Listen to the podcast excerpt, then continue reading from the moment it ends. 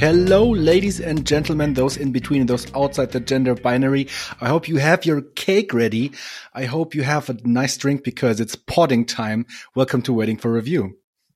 It's potting time indeed. It's you can time. have your have your cake and please do eat it. Such a strange phrase.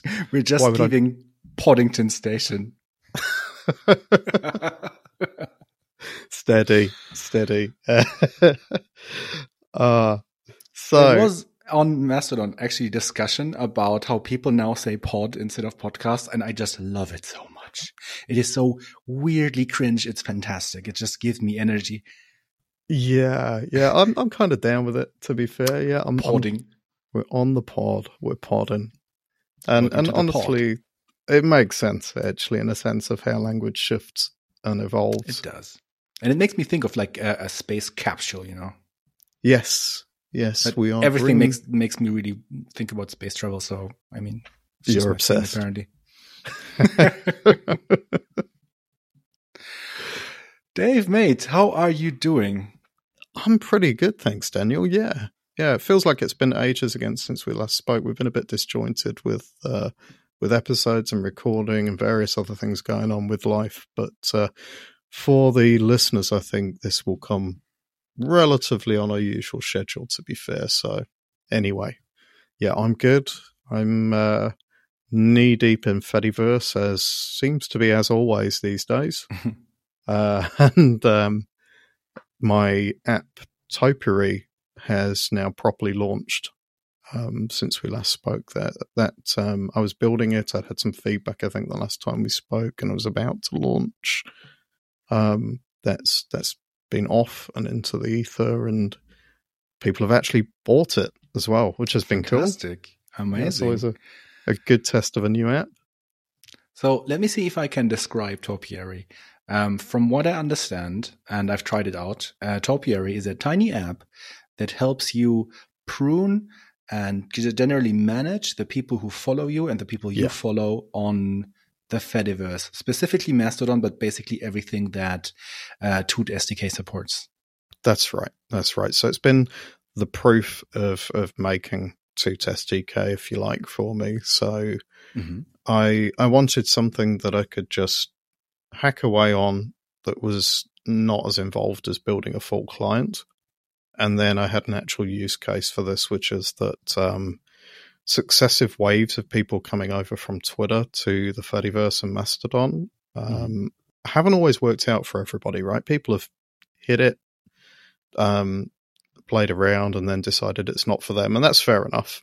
But then, you know, it's been a few months, and I realize I'm following a bunch of what are effectively dead accounts, and that just to me that that feels like something I don't want to be part of, right? That I'm I'm following my following number or following list of people is sort of potholed with accounts that don't really post. Um, it doesn't really matter. Like you could ignore them, Mhm. you know, or they might come back. But for me, I was looking and going, well, can I see who's inactive and can I filter that? And so before I knew it, I was making an app. and um, Right. that's that's where topiary comes in. So topiary means, if anybody's wondering, it's the process of pruning a bush or a tree into a special shape. Yeah, you know when you or see even those. a bonsai. yeah, yeah. Um, and my surname is Wood, so there's almost a connection there. oh, I didn't make the connection before. yeah, yeah. I've been been debating like, do my apps all fall under this theme, and is it some sort of cheesy thing that links them all together? Um, that that could be the case as I release future things, but so to describe it from my view to a to a potential user, it's a case of you can sign in with your Fediverse account, your Mastodon account, or whatever. Um, it will then load all the people you follow um, and all the people who follow you because that doesn't always work both ways. Um, adds it into its own store and then presents that information back to you in a way that lets you browse all of the Mhm. accounts. Um, for the first sort of version 1.0, the main thing it focused on was the people you follow and being able to split them based on posting activity. So um, sort them by either everybody um, or by people who've posted in the last 30 days or by people we have no record of any post for whatsoever. Um, and that lets you then go down. You can look through people, you can click their profiles, see a bit more about them, you know, see their actual profile information. Um, and you can make the choice then as to whether to unfollow them or what.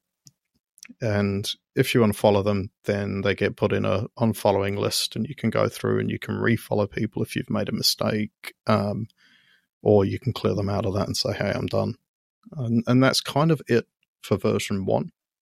Mm-hmm.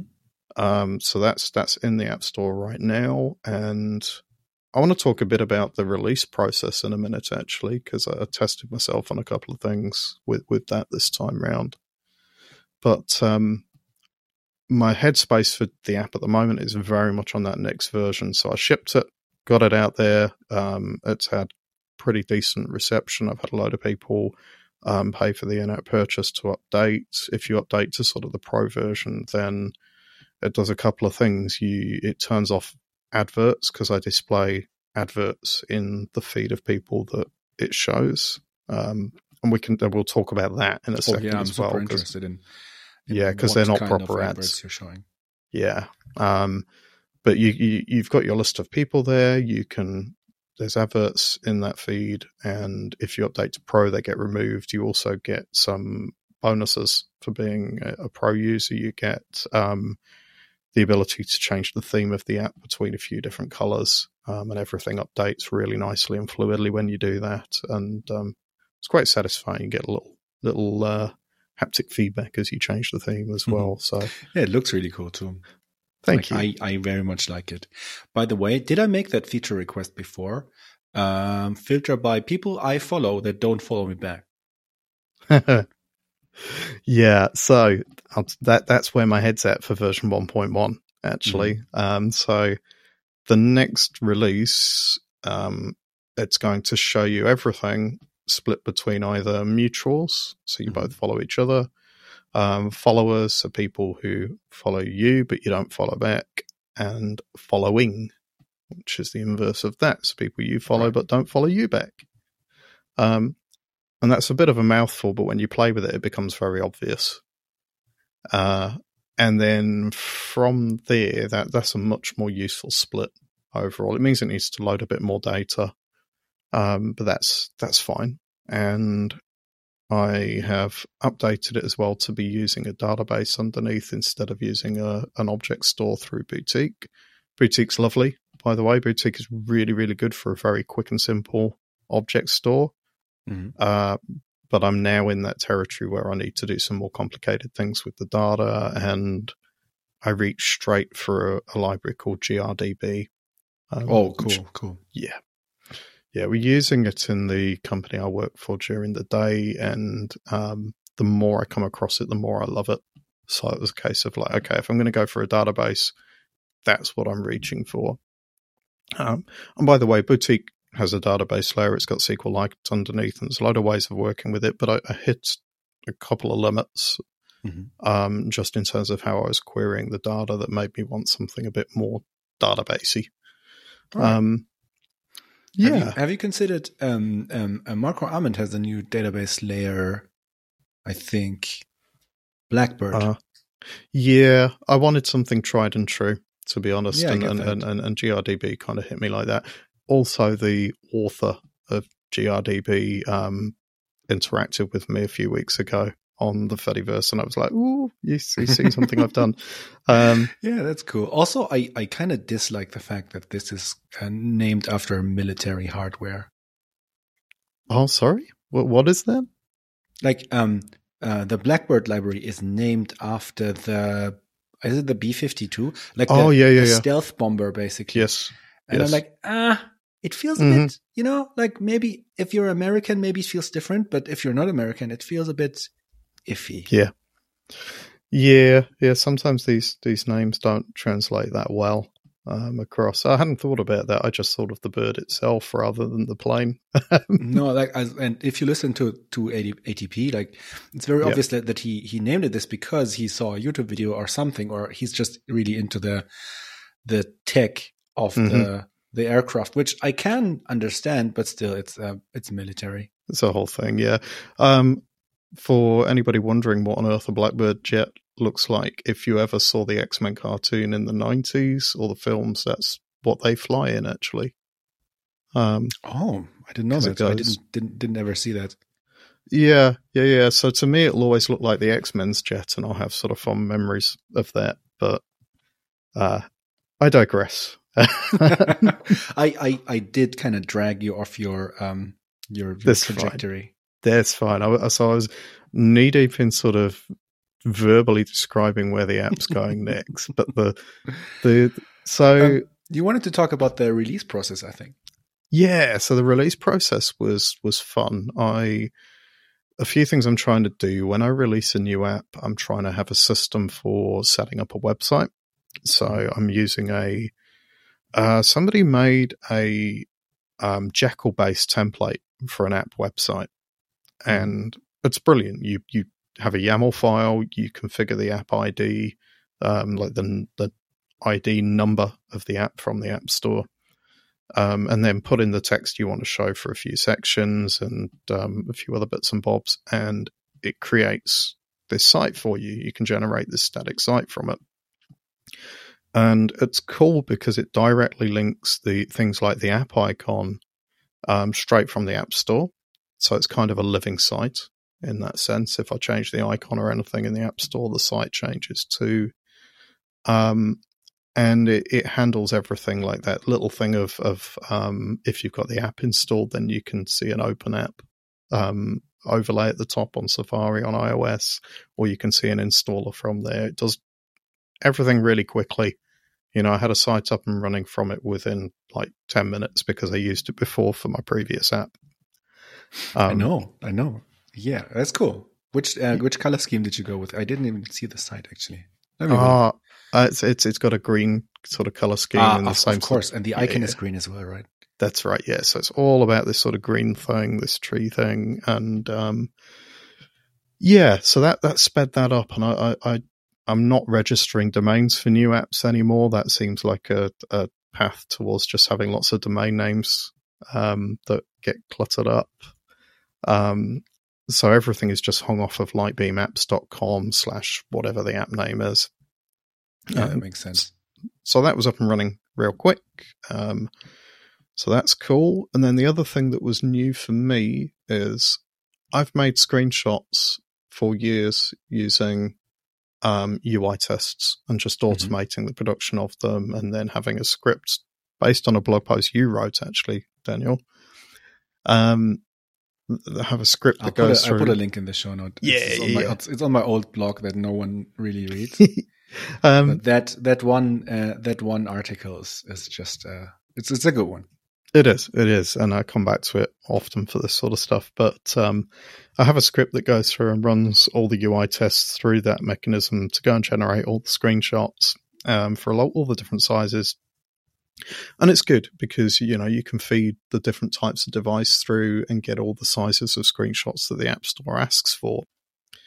But those screenshots can just be a bit dull, right? They're literally mm-hmm. just views inside the app, and I wanted framed screenshots showing the device inside of a, a real device frame and with headers over the top with text and a gradient of background and blah blah blah. I wanted to make it look nice and sort of slick. So this time around, what I did is I started a Figma board. I went through a process of figuring things out. So I hadn't actually realized, and I should have realized this is something I really should have known, but I hadn't realized that the big deal with screenshots is not that they are literally showing the right sort of thing for that device mm-hmm. as such and matching the device that you're looking on, but it's that they match the resolution that the device wants to display. Right, that, right. So doing literally all of these screenshots at literally the right device for the size that's being asked for, that's fine. That works. Um, but then when it came down to showing a device in a frame, I didn't need to do that. So I picked one device. Um, and I picked the iPhone 14 Pro mm-hmm. um, to display for everybody. And yeah, I, I essentially had this process where I made an asset in Figma from it. Um, I then made an as- asset of the phone for each one of the screenshots I wanted. I pulled the screenshot from the iPhone 14 Pro into that. Um, and then I was able to make uh, different slices that uh, slices is a Figma term, but different areas of content um, that are the screenshots. And I did one size, put my text in, put my backgrounds in, put my assets in to make it all nice. And then I just duplicated and resized for all the other different um, resolutions that Apple asked for um, and made sure everything was centered. But mm-hmm. but what it meant was that if I changed those screenshots um, inside of the app frame, then I just need to change the asset and everything else changes, and I can just re-export them, and I don't have a lot of editing to do. Right. So the end result of that is my screenshots for this app are probably the best out of any app I've put sort of into the App Store myself. And I'm I'm really happy with them actually. I need to go back and do the same for GoVJ and I guess eventually for my, my video to audio converter. Um so my other apps. But uh yeah, it was an interesting process and I'm a little bit more proficient with Figma now because of it. And that's definitely going to be what I do in the future. So yeah, that that was a lot of learning, um, just to sort of make sure that I was working with Figma in the right way. Um, and uh, screenshots are good. App is good. Uh, uh, like the app yeah. website was good. Um, Fantastic.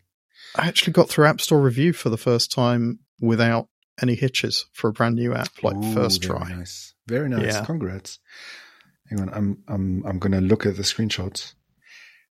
uh, and when I open the App Store, the first thing it does is like, hey, do you want to get three months uh, Apple Fitness for free? Oh. And I'm like, wait, wait, wait. I have what is the thing where you pay Apple and you get everything? I have that mm-hmm. Apple One, yeah, maybe. yeah. Why are you advertising to me? And I'm like, well, okay, why? So now I click no, thank you, and then it says, hey, you have a new Apple Watch. Do you want to have three months of fitness with their thing, and I'm like, no, I want to use the App Store. Come on. Yeah, um, yeah, they're getting a but, bit uh, bit trigger happy with the. So Topiary is actually, if you search for Topiary, is actually the second result. So that's really good. Okay, cool, cool. Um, the other thing's probably something about trimming trees. You know. no, the other two are like one of those idle games, basically. Oh, fair enough. Fair enough. Yeah. Um, yeah, I love the screenshots. They're very pretty and they're very helpful. I like them. Thank you. I mean, you know, they're screenshots. They they they do what they need to do, but they're they're just a little bit nicer than what I was doing before. So, yeah, I'm I'm very pleased with that. Did you um, did you select specific accounts to show, or are they just accounts that that you follow? Well, that was something else that I had fun with with the app. Um, they don't mm-hmm. exist; they're completely fictitious. The the accounts that show. Uh, and I actually, instead of stealing other people's profile pictures or anything like mm-hmm. that, I used um, this person does not exist.com and oh, uh, nice. DALL-E, I think, or one of the other ones. It might have been Midjourney. I can't remember now, but I, I generated um, fake people faces. Fantastic. Yeah, that's really cool. Oh, and of course it says usage data is not linked to you because I assume that you're using TelemetryDeck exactly. any because it says usage data so that's why i'm like okay you're probably yes. actually collecting usage data. Exactly. So yeah so i've i've gone straight in using TelemetryDeck from day one. Uh in to be honest with you i've not sort of splunked the uh, data yet and had much of a look around. I've i've been gathering um, some obvious bits, some typical bits that I like to gather, like first launches and things like that. So that gives me a, a heads up before the App Store updates in terms of people installing the app. Uh, but I haven't gotten into any sort of nitty gritty of um, of funnels or anything like that with it. Like I've set them up, but you know it's early days, um, and that picture of sort of volume, if you like, isn't really there yet for me. Like plenty of people have downloaded it and bought it, but like I say, it's it's, it's there, it's doing its thing, and this is cool. Uh, but I, I, I, know that I'll be using it in the future for decision making, and that actually probably will link up with something that I think we can talk about about telemetry Fantastic. deck. TelemetryDeck. Uh, there's still exactly one podcast that we're sponsoring, which is this obscure Formula One podcast. And I assume no one who listens to this podcast knows knows who we are.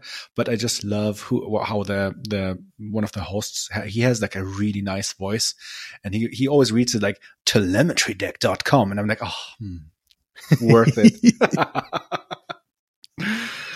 Ah.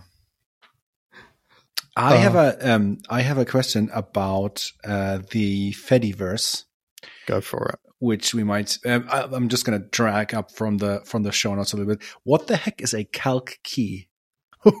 Good question. Because like half of my feed has been talking about Calckey, and yeah, I was like, yeah, I could probably find out, but it's Yeah. more fun to ask you. okay. So the very quick version is that Calc Key is uh, a different type of Fediverse server.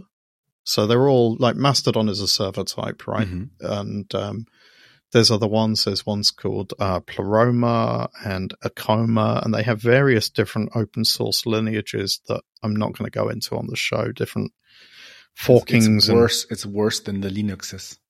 Ah, yeah, yeah, yeah, and there's sometimes a bit of associated drama with with each split as well. So, Oh, uh, not my circus. we've Um, we've definitely transplanted the Twitter drama over to um to um, Mastodon or the a little bit, a little bit. Um, but Calckey is a new one. Uh, it's been around for a while, but it's new in a sense that people are really sort of starting to get into it and discover it.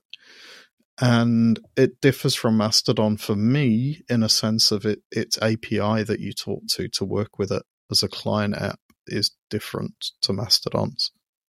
Um, so what that means is, is if you have a Calckey uh, account, you can't currently connect with Topiary. Um, that will change Mhm. uh, because I'm using TootSDK, and within the SDK, what we're going to do is we're going to extend out the subsystem underneath to support Calckey. Um, and then when that happens, everybody who updates TootSDK will then be able to support it. Um, Fantastic, fantastic. yeah, So why is it called Calckey? Is it about calculation or and or keys? honestly, I have no idea. The one that preceded it was called Misskey. Then they had a split, and this one's called Oh, Calckey. they had a split, of course. yeah, yeah, yeah, yeah. Okay. one of the reasons I think it's gotten so popular is because it is um, it's quite fun. It's got a lot of whimsy in its web UI, and hmm you can do interesting things like I can make a post and have text in the middle that spins if I want to, or other. It is actually very helpful um, for a lot of applications. So Yeah. that my my uh, uh, that that all the that all the third party clients will support that. Oh, this is it, right? I mean, a lot of people viewing these posts through Ivory or any other um, client app from their Mastodon side, they never see this stuff, but it's just posts. By the But way, if you're- congrats to Ice Cubes app for uh, winning the Swift uh, Community Award. Oh, that's cool. I, I didn't see that. Um, but yeah, they, that was awesome. Like I was watching it pretty closely because TelemetryDeck was in another category also nominated. Mhm. Didn't win against RevenueCat, which is fine because RevenueCat they're like quality people and they're really, really cool. Um, yeah. Um, next year though next year though uh, and and i think both best open source app maybe was uh, Ice Cubes app which is also a mastodon client that's also pretty nice that's right. Yes.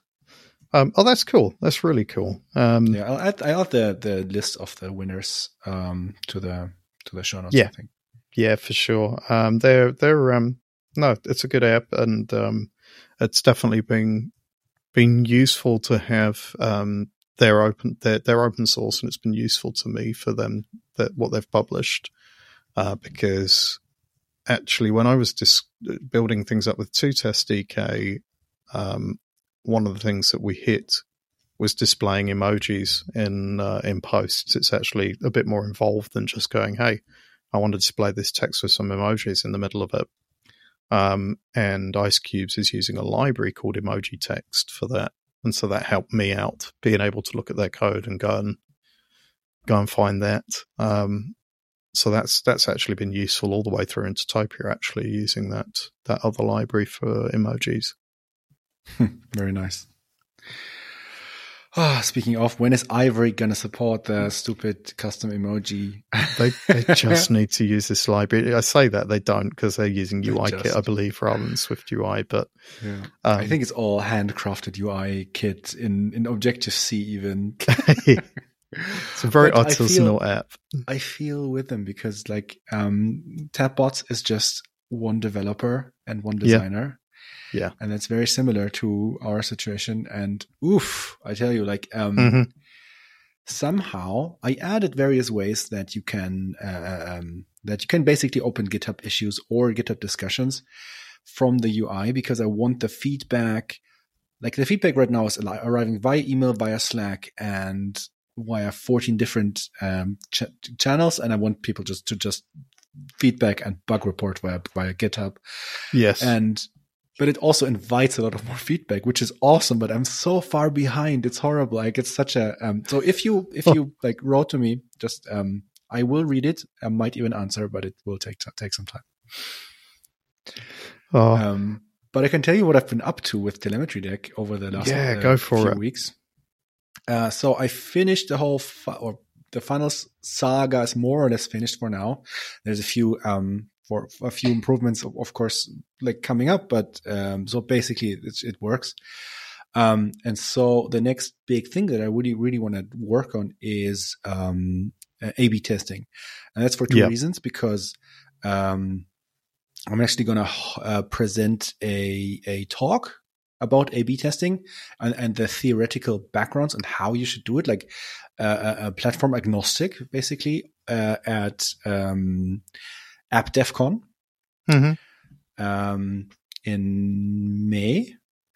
Um, and I'm also uh, like also just, so many people have just asked me asked me to to add uh, A/B testing. It's just a really important feature, and so um, I wanted to really read into how to do that properly because other than like funnels are uh, conceptually pretty easy because you see exactly from from each step to the next you see like hey um like you're this this step has i don't know 17,000 users and this next step has 15,000 users. So you see like oh yeah number a is larger than number b. Um, yep. but with funnels what you really want to do is you want to have a decision like which thing is better and how do you specify better? Uh, you specify it by um, by basically giving you a a, a, a confidence value. And mm-hmm. how do you how do you define that confidence value? And um, I kind of fell into into a rabbit hole because I'm about about a three. I, I, have like I have like three lectures from Stanford Stanford's data science course now, and oh, MIT dude. has various data science data science, data science lectures that are really good and well presented as well. I, I think I linked I linked the Stanford one um, in the show notes. Um, but uh, so it turns out that uh, like that was one of the examples of the the Stanford lecture, and I, I really stuck with me. Is like when you do an like like imagine a hundred years ago, people would, for example, fi- try to find out like which um, which kind which type of uh, uh, uh, uh um, fertilizer that's the word I was looking for which type of fertilizer is better for a field so they would have like two parcels or maybe multiple lots. And mm-hmm. use the different fertilizers. And then at the end of the summer, they could look like which of these lots would yield more um, grain or fruit or whatever they would plant there. Yes. And that completely works. And it gives you like, you can like calculate a p value, which is a probability value, um, which is basically assume that the both fertilizers are e- exactly equal. Yeah. And then the deviation from that is your, um, your p value basically, and you want um, no the uh, one minus so the devious version from that is one minus p. Anyway, um, so that's easy because, or that's actually well done because before you start your experiment, you define how long it's going to run and at which point you will look at the data. Okay. And that gives you a pretty solid, um, um, um, um, like end result. It will tell you like, hey, okay, um, fertilizer A is maybe 45% better than fertilizer B with yep. this amount of confidence, let's say 95%. So that's yep. really cool.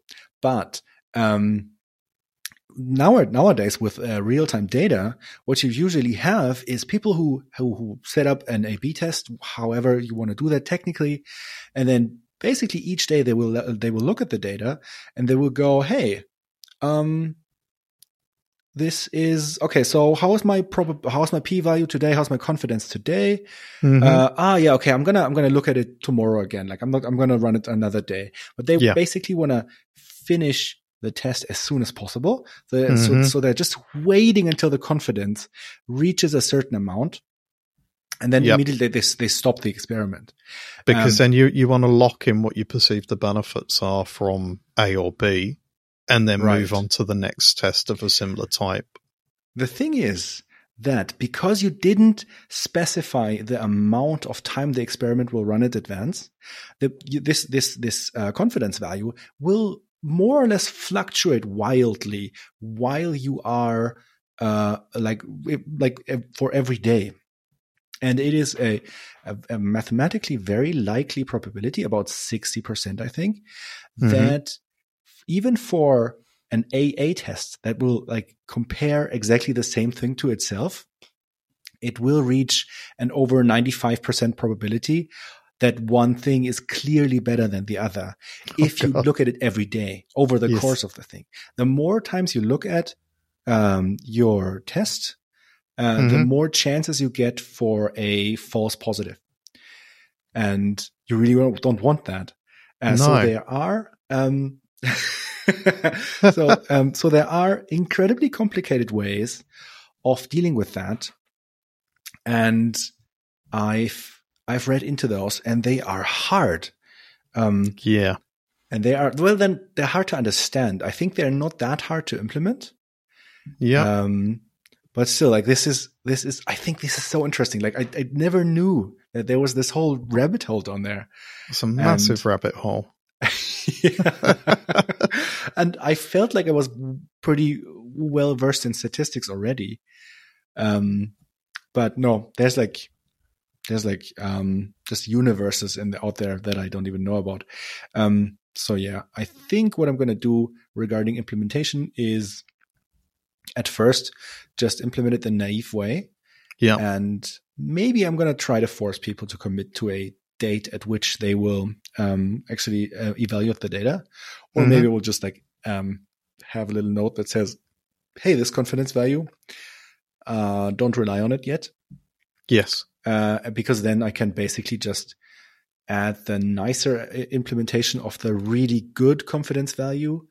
Um, add that later. You need to really simplify it. I think in terms of of the um, the like, sort of I think in experience. the end the, the the UI for it will be very simple because it will it will just say, hey, A is better than B or B is better than A with I don't know X percent confidence. Yep. Or it will say, I don't have enough data. You should wait a, wait a little while. Yeah. Um, yeah, exactly. And I think that's what, what, what needs to, needs to be happening. Yeah. If I want to be clever about it, I can also, uh, like chart the changing confidence over time to show that, to show that it's actually varying a, a, a lot and to maybe encourage people to wait until it kind of settles down mm-hmm. into, into a specific, um, part of the chart and not swing so wildly. I don't know, but yeah, yeah. The idea is to have a lot of complexity kind of hidden. Yep. Especially since with the first implementation, I'm gonna ask people to deal themselves with um, putting people into cohorts. So basically, yep. deciding whether whether a user is in group A or in group B, and then just telling me, and also um, um, just what like what is the like what are the features that are that are being switched i also don't know like um, those are maybe features in the future on the roadmap just like yep. you know like feature flag uh, feature flags or uh, cohort management but that's a completely other topic and i want to do uh, just the algorithms first and uh, first and i think that's already helpful and useful even if you yes. just have to roll a random dice or something to decide which group your user falls into I think there's a lot of utility in that straight off the bat, and I think that you can you can home in on the sort of final like you know you can iterate on this essentially you can you can mm-hmm. a b test yourself in one way or another i guess in terms of what what the uh, outcomes are that are going to be needed for the UI and, and how people are going to work with it. Um, oh yeah, especially I, since it turns out that um, like just all with all the feedback, like it's really good to it's really nice to iterate and stuff. Yeah, yeah, and and I'm just trying to think. There's a use case I've got for this sort of almost immediately in some mm-hmm. ways. Um, and I don't know how this fits actually because this is my use case would be around pricing with my app and what people uh, go for. Like mm-hmm. I've, I've, done various updates to the the pricing for GoVJ, for example, which mm-hmm. has a uh, monthly subscription, an annual subscription, and then a lifetime unlock for pro mode. Right. right. So you, you can have it always. If you want to just pay once, it's a bit more money, um, mm-hmm. but you can do that.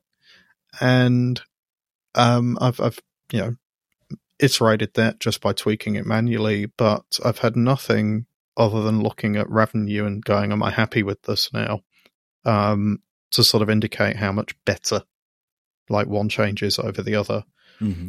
Um, and that would be interesting, interesting in the cohort definition because actually it'd be after a time based definition rather than a picking A or B at the time, right? Um, it's a, uh, I want to compare the last three months against what I've done since the change and then have some confidence as to whether this change is better than what was there before. Mm-hmm.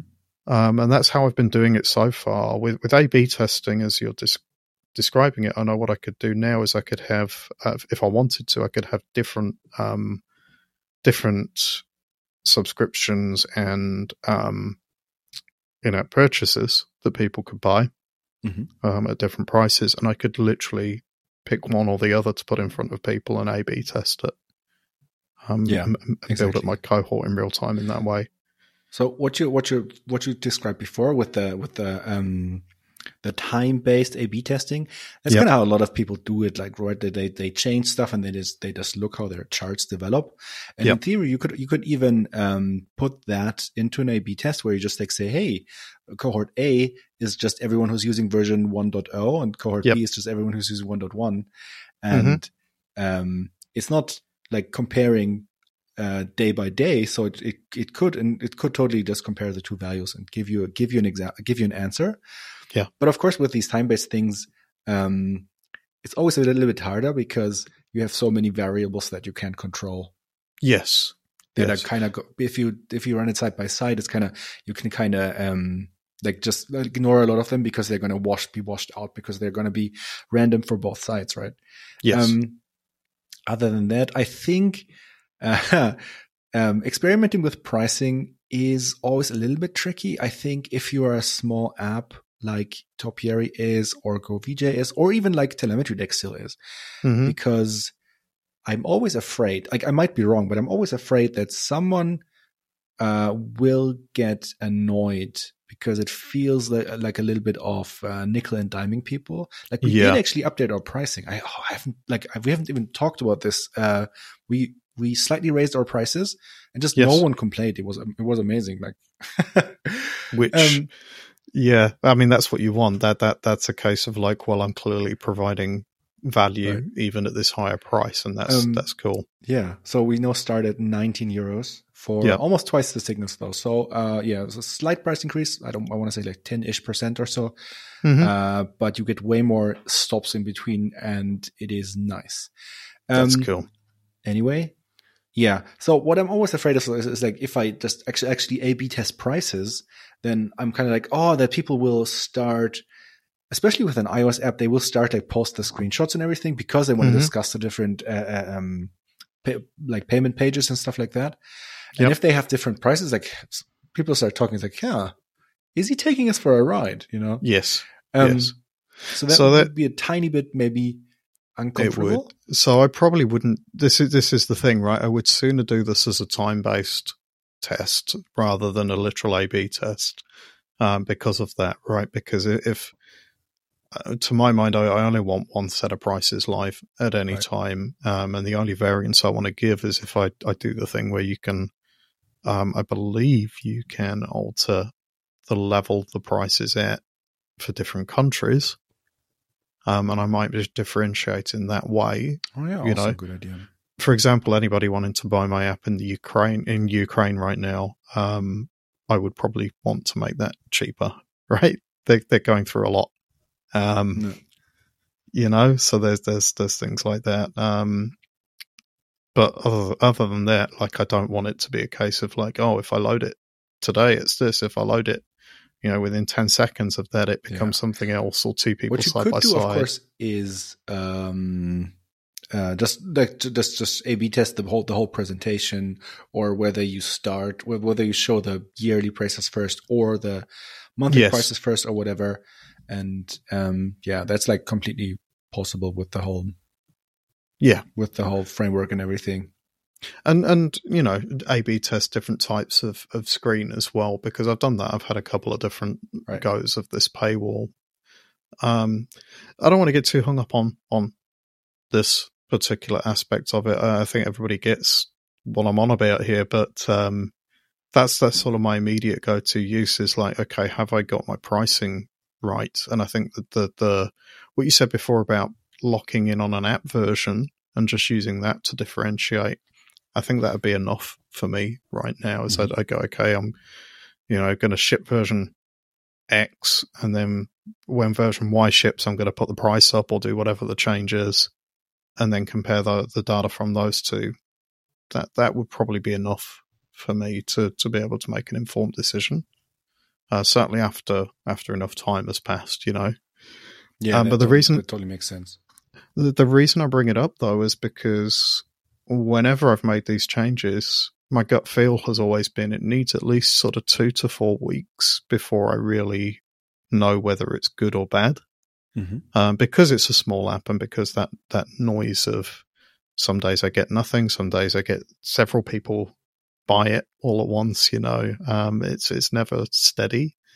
Um, so what you're describing about needing the right amount of time to be confident that that intuitively makes sense to me because I've I've seen that with with adjusting my pricing uh, before. Right. That's Yeah. that's good that it makes uh, intuitive sense because while I explained it to you, I, I realized that oh, I cannot, I cannot dis- uh, uh, explain it in depth yet. I'm Yeah.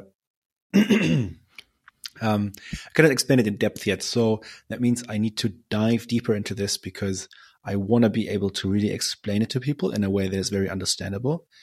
Yeah. Um, and especially like how do I get proper confidence values?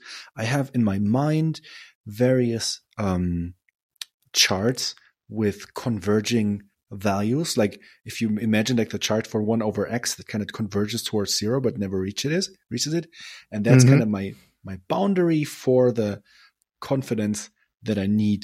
And if I ever go over this, then it means oh yeah, this is probably uh, there's actually probably a difference between the two values but I'm kind of stumbling over the details right now. So I need to do more research. I need to I need to be more clear in my head so that I can really explain Yeah. this. It's gonna be YouTube video and everything. Excellent. So that's I mean to be honest, Daniel, that is also part of the value that you're providing through all of this, right? Is that you can go down the rabbit hole, figure all of this Mhm. stuff out, get it, and then distill it down to something that I can use without having to know any of that sort of depth, Right. other than just go thumb up, thumb down. You know, the thing is, the thing is, like so many people, like I, I have the whole telemetry query language TQL, right, or Tickle. People are starting to call it, call it Tickle, which I love, uh, even though there's also already TCL, which is pronounced Tickle, but I digress. Yeah. Anyway, so P- it was always kind of intended as like an escape hatch for the very few cases where it's like where you like need something that the UI doesn't provide, but people are just jumping in there, and then it's too complicated for them because they haven't listened to Stanford lectures on data science for the last uh, month or two. yeah, Um, and then they ask me questions, and I'm like, "Oh, this is a really good question, and I don't really have a good answer right now, and I would have to research it for an hour." And I'm like, "Oh, Yeah. I can't do that." So um, I'm thinking about it. I know we want to end the episode in a few minutes, uh, Yep. but I'm I'm still so I'm not gonna go into that now. But I think at some point in the near future, I need to have a way how people can exchange and discuss TelemetryDeck query recipes Yes. So either I have to write something myself, or maybe you have a Stack Overflow community or something like that.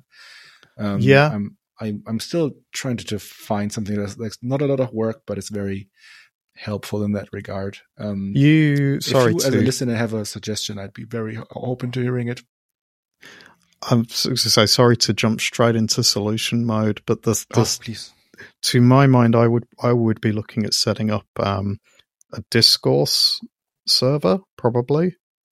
Um, simply because discourse, not Discord, right? That's discourse, right. Yes, discourse. Also, Stack Overflow uh, founder, what's his name? Coding Jeff. Yeah. Something. Yeah, um, and and the reason for that for me is that um, I think they may well be becoming federated at some point. They're they're looking into to that side of stuff, and that that becomes quite interesting because that means you can then follow discussions and things potentially through your Mastodon clients um, and all of that side of stuff. So there's a bit of me looks at discourse and sort of goes, if I wanted something kind of forum shaped right now to sort of trap discussion and provide reference points for people to come back to. Mm-hmm. I think it could be really quite useful for that. Huh. That doesn't. So I'm not sure that, if I'm 100% convinced yet. Yeah, because I'm not sure that I want something forum like. Mm-hmm. Um, there is. Um, I'm using I'm using this uh, CMS called Sanity, and they have a recipes page, and that's really cool. But um, that's not very forumy. It's more like um, how you have a gallery of GitHub actions, for example.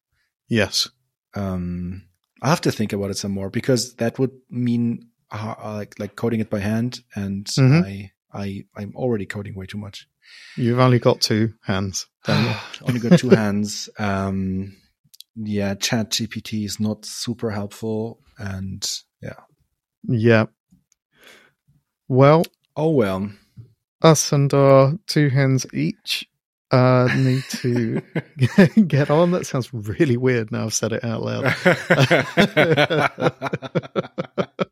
uh, but on that note, I think um, I'm going to have yeah. to start my day and um, and get into everything here. And it's right when we record. Uh, we're always at opposite ends of the day because of the fact we're at opposite ends of the planet. So, uh, yeah, I'm starting my day. You're finishing yours. I am, yeah. But Dave, it has been amazing, and I'm I'm, I'm always having having so much fun like talking to you. So tell people where people can find you and give you even more um, stuff to talk about. Cool. Um, so on Mastodon or the Fediverse, we really need a better name that just incorporates everything. It is the Fediverse, but nobody seems to people know Mastodon better. Um, but I'm at David Gary Wood at social.davidgarywood.com. And then if you want to check out uh, Topiary, easiest way other than searching in the App Store and looking for a green icon that's got a pair of scissors at the moment, it'll be a tree on the next update. So that's nicer. Um, but um, the easiest way to find it is to go to lightbeamapps.com slash topiary. And again, as we've been saying through the show, we'll pull all these things together in the show notes as links. Uh, but Daniel, what about yourself, mate? Right. Uh, so if you're in a car right now, just like just toot toot your horn. That's the easiest way to reach me. Um, if you are in front of a device that's capable of accessing Mastodon, you can um, find me at Daniel at social.telemetrydeck.com. You can also go to telemetrydeck.com if you want to uh, hear more about TelemetryDeck. And I think that's all the places. I don't have Bluesky. I don't have Twitter really anymore. Yeah. So, yeah. Cool. Fantastic. I'm going to say bye. Go for it. Bye.